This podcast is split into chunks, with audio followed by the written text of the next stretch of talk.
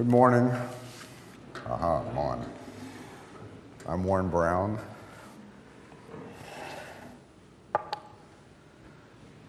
Um, I'm going to start by telling a story. Uh, sometime in the 1970s, somewhere way back, I was at a scientific neuroscience meeting in Monterey, and I was sitting in there in the meeting, and a the speaker put up an MRI of a human brain.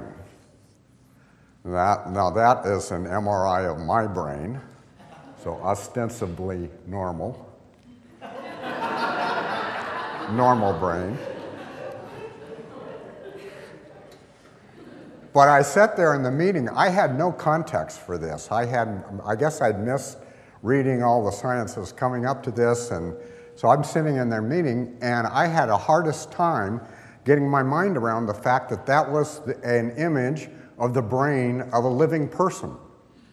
Because everything that was available up to that time was uh, stuff from autopsies of people who were dead.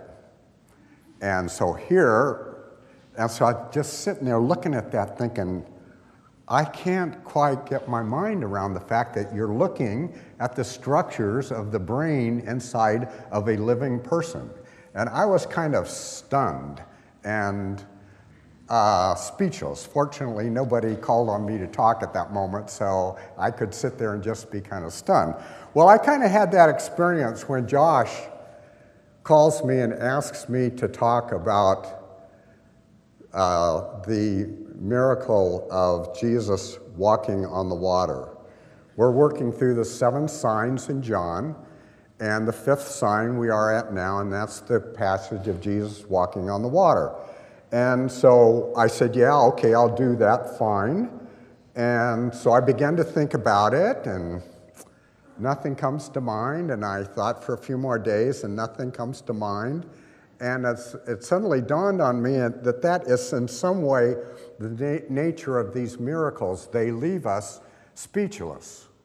What do you say in the presence of these miracles that adds anything, that is adequate for these events? We are sort of rightfully speechless. So let's le- read this passage. Um, I'm dealing with a little bit of cold, so it might help for somebody else to read for me. So can I have two people? You, you yeah. Go ahead. When evening came, his disciples went down to the lake, where they got into a boat and set off across the lake for Capernaum. By now it was dark, and Jesus had not yet joined them.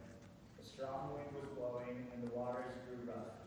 When they had rowed about three or four miles, they saw Jesus approaching a boat, walking on the water, and they were frightened.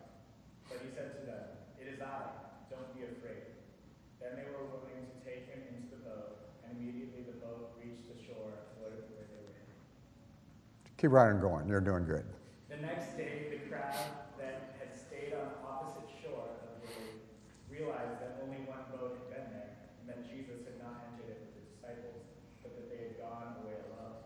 Then some boats from Tiberias landed near the place where the people had eaten the bread after the Lord had given thanks.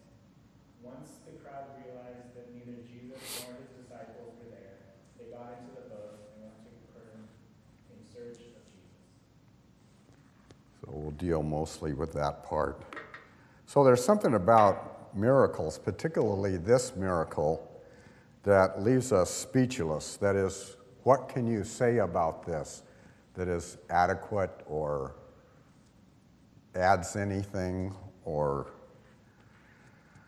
can't say anything easy, can't say anything glib or common or trivial. Um, not only that, the words that we have are um, inadequate.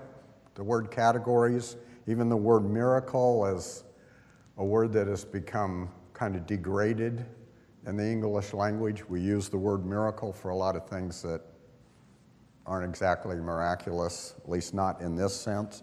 So that word doesn't quite capture what we're um, reading about in this passage. Um, and we're also sort of speechless, in, at least I was, in looking at this, in that sort of the event speaks for itself. So, what, what more is there to say about Jesus walking on the water and, and uh, encountering the disciples out on the rough sea and getting in the boat? I mean, that's, it speaks for itself. There's not much more that can be said about that in some respects. So I was thought a little bit a while about speechlessness and what is it about miracles that makes us speechless, particularly these kind of speechless in the sense that it's hard to know what more to say and it's hard to know how to adequately describe these things. Uh, for one thing, uh, these um, miracles kind of deeply violate our ordinary understandings of the world. Um, reading about Jesus walking water is sort of like the experiencing of media coverage of catastrophic events in the world, like the uh, tsunami at Palu, the uh, Hurricane Michael, and the news recently on that. You see these things on the news, and it's so far away from our common experience in the world that it's really kind of hard to get our mind around what that is like and what, what it would be to experience that. So, for one thing, they, they just are way out of our common experience. Uh, we live our life out of expectancies that things are going to be a certain way and things, things will happen in a certain way which is actually a very good thing. So we have our expectancies of the ordinary and how things happen and what's going to happen, and that's a very sort of adaptive and a good way to live. But then we encounter things like this that are so out of the ordinary, it's very difficult to have ordinary, to, to meet those with our ordinary experiences and our ordinary vocabulary and our ordinary language. So Jesus walking on the water is something that we just can't meet out of the in, in the context of our ordinary lives. Uh, and they violate our expectancies in ways that kind of make it feel out of control. That if I go there in my mind, where I'm going is into chaos, really things are out of control, and that makes me nervous, and that makes me frightened. So the disciples, when they see Jesus walking on the water, they're afraid. They're afraid because of, of the storm. They're in a bit of a storm, as we learned from the other people who describe this, but they're also afraid of this person walking on the water with them. They're just so out of the ordinary, so un. Uh, unrelated to anything they've experienced in the past. That it just, it's frightening and it's, things are out of control and the way I understand the world is no longer sort of tightly understood. And so that just makes me nervous. And I'll, I'll admit that in my life, when people talk about certain kind of miracles, sometimes I react that way. It's like, ah, that makes me a little nervous to hear about that. Or I'm not sure I want to, to think about it that way. But there must be some other explanation here or something like that. But it does, it just, it kind of moves us into this area in which we don't have a good understanding of that, and it makes us nervous, and it's, things seem sort of out of control, and it's just very hard to figure out how we relate that to our ordinary experience and talk about it. Um, even though this leaves us speechless, I'm talking a lot here, but you know. Uh, so Jesus walking on the water and, and all of the other seven signs in John suggest that something extraordinary is happening that is totally outside of our not totally outside of our world of experience and uh, anything that we can imagine, and raises the question basically is this God? Or this must be God. because it's so far out of anything that I can experience. There's another reason that this makes me and many of the people I'm around, and probably Phil, a little bit speechless, is that it uh, violates our scientific understanding of the world. Right, Phil? That these miracles are they're just right. You know, if you work in science at all, you work in a system that is basically a closed system where all the causes and effects can be understood within that system. And you get to miracles and you're talking about things that do not, cannot be absorbed into that worldview, that understanding of life. Uh, there is a group currently for whom the possibility of, of miracles is so disturbing that they must actively counter any belief in miracles or any belief in God. There's a group called the New Atheists. And the New Atheists have decided that it's not okay to just tolerate religion or to kind of let religion be over there and we'll just kind of discount it. But in fact, religiousness and miracles and these sorts of things have to be actively and aggressively and radically countered. We've got to say, you know, publicly and as loudly as we can, this can't be true, this is a bad way to understand the world. So, some of the people that you may have heard of before, Sam Harris wrote a book called The End of Faith. Uh, Richard Dawkins, a book called The God Delusion. Uh, Daniel Dennett, Darwin's Dangerous Idea. And uh, Christopher Hitchens, God is Not Great. There you go. And these people are called the new atheists. That's only four of them. And the, the idea is this worldview uh, where miracles are possible is so outside of anything that we can accept that we not we can't any longer just kind of let it be. We have to actively uh, engage it and counter it.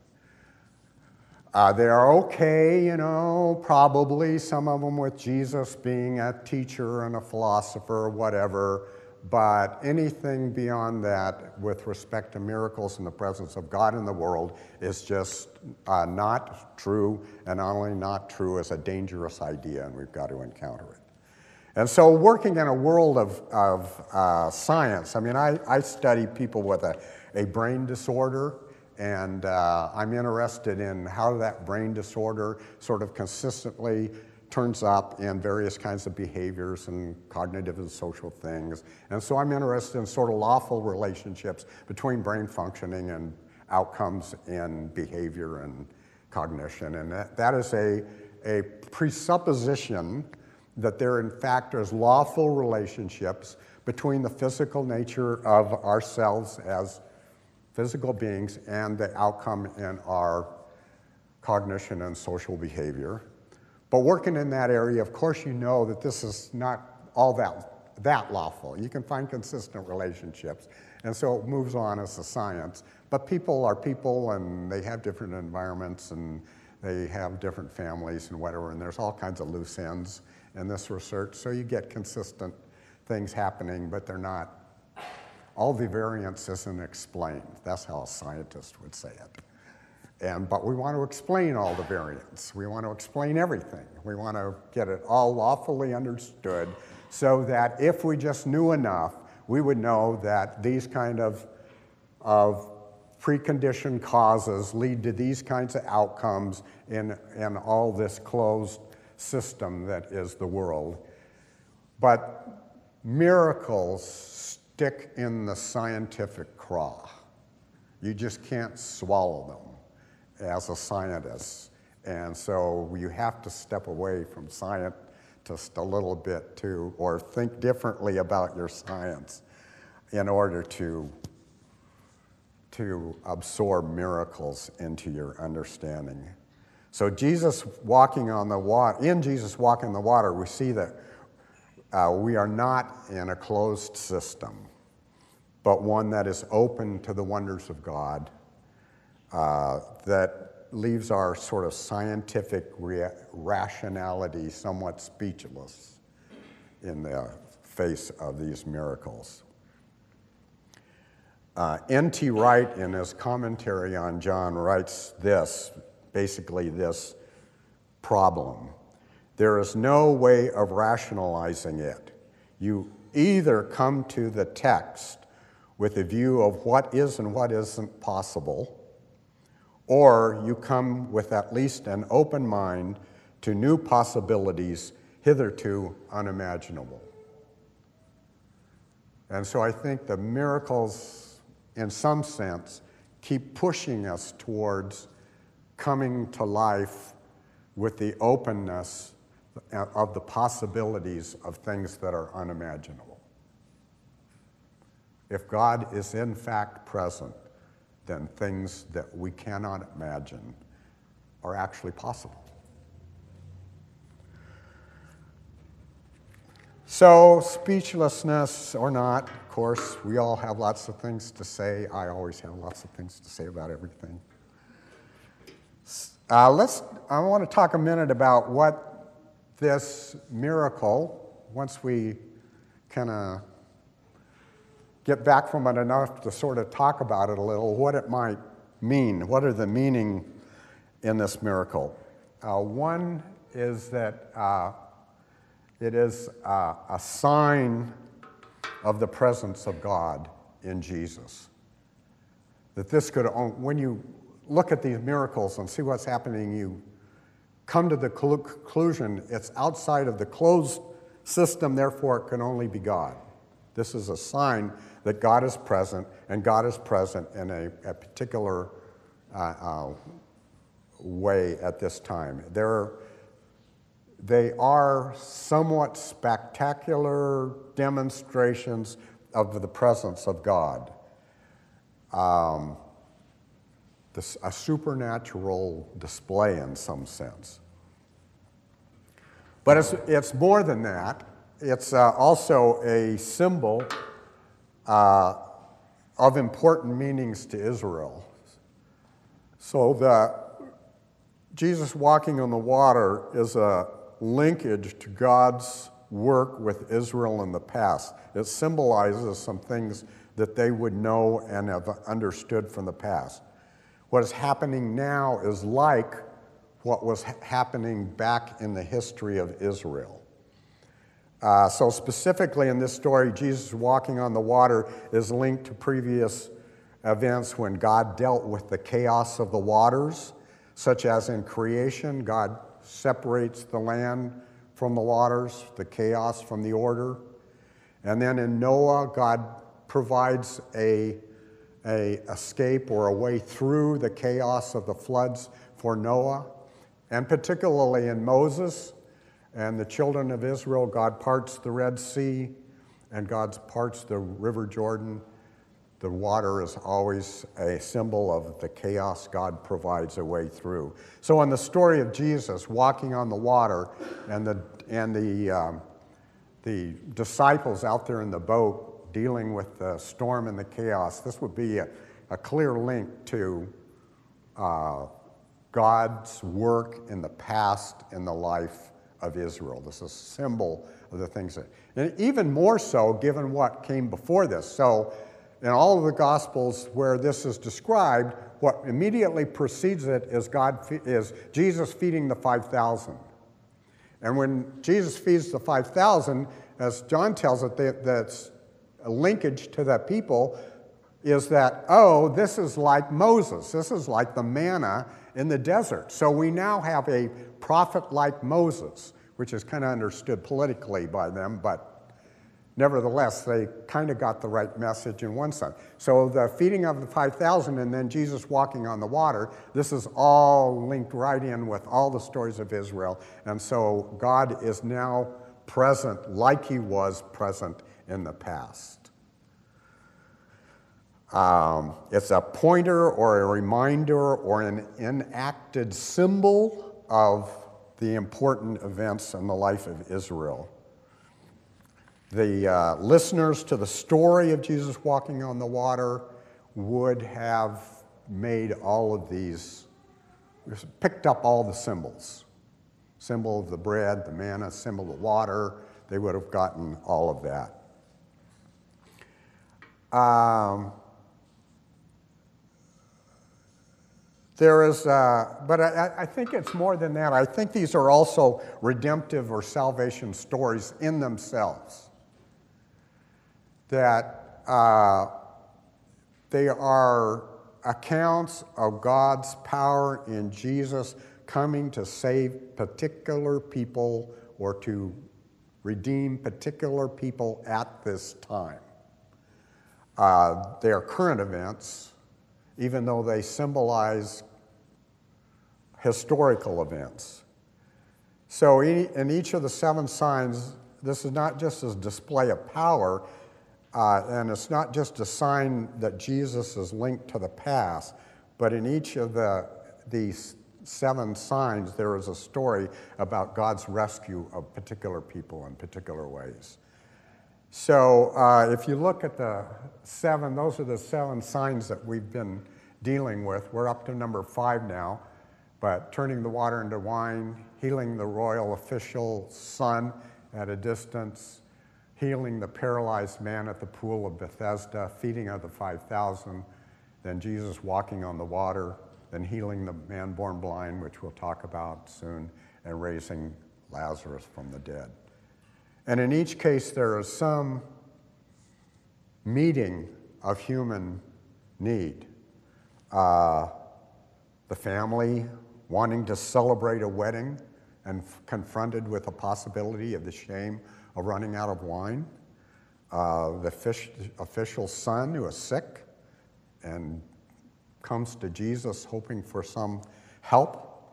The paralyzed man who can't quite get into the pool to re- receive healing. A lot of hungry people. Uh, the disciples out in the boat dealing with a storm. Uh, another blind man, another disabled person, a blind man, this time not only blind, but his family suffering from the stigma of having a son that is blind and the the possible blame on them as a family, and then the family distraught from the death, death of their loved one. Uh, so, in all of these stories, the miracles are miracles dealing with things that are present in the lives of people that are needs that need to be met. They're not just big displays, and they're not just signs. So they're, they're actually consistent with Jesus' ministry and the, what he said uh, as, in, uh, as uh, described in Luke. He, he goes to the synagogue and he asks for the scroll of Isaiah, and he opens Isaiah and he reads this, these words. He says, The Spirit of the Lord is on me because he has sent, he has anointed me to proclaim good news to the poor. He has sent me to proclaim freedom to the prisoners and recovery of sight to the blind, to set the oppressed free, to proclaim, proclaim the year of the Lord's favor. So these miracles are all consistent with and part of and, and, and nested in this kind of a calling and this kind of a, of a life that is um, lived towards um, people in need. God's presence coming in miraculous ways, but miraculous ways to meet the needs of people uh, in need. So, the last thing I thought about with respect to this was the, the um, statement that we'll maybe encounter later in John, in John 14. Uh, Jesus says in John 14, Very truly I tell you, let's see, do I think I have? Yeah, very truly I tell you, whoever believes in me will do the works that I have been doing, and they will do even greater things than these because I am going to the Father. Now that does make me speechless. I mean, really? Certainly not me as an individual person, But could that be true of the church? Could that be true of Mountainside in some way? That greater things than Jesus did is possible for us to do as Mountainside in the presence of God's Spirit with us. Uh, you know, how do such miraculous things get done by people like us? Um, and in thinking about that, I think about in the church adding together diverse gifts, a lot of different things people do, contributions big and small.